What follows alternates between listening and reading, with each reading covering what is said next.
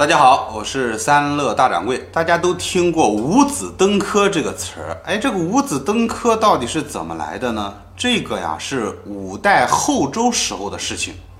我们都知道，在《三字经》里面，啊，我儿子会背《三字经》，他给我背的时候，我当时还说，哎，这个有本事啊，叫“窦燕山有一方，教五子名俱扬”，就是说。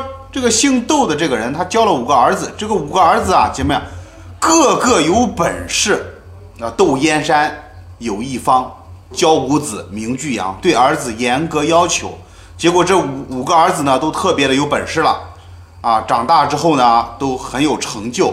这就是五子登科。其实这个五子登科啊，他也是在从另外一方面说明了父亲在孩子教育中的重要性。现在不是讲究这个啊女权主义嘛？很多这个女性啊信誓旦旦，嘿，我能干的事情都干了，要你爸爸干嘛？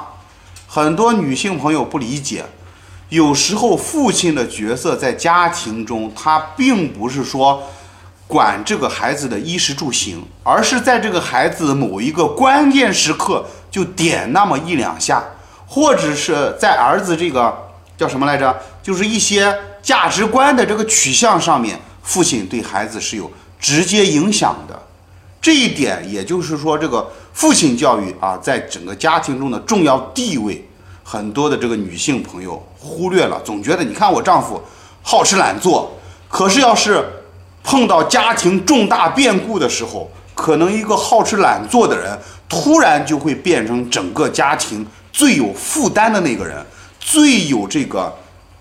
这个叫什么？讲究付出的那个人，啊，这个在农村的家庭，我想诸位都深有体会。你的父亲从来没有对你母亲动不动说我爱你，你的母亲也没有对你父亲动不动说我爱你。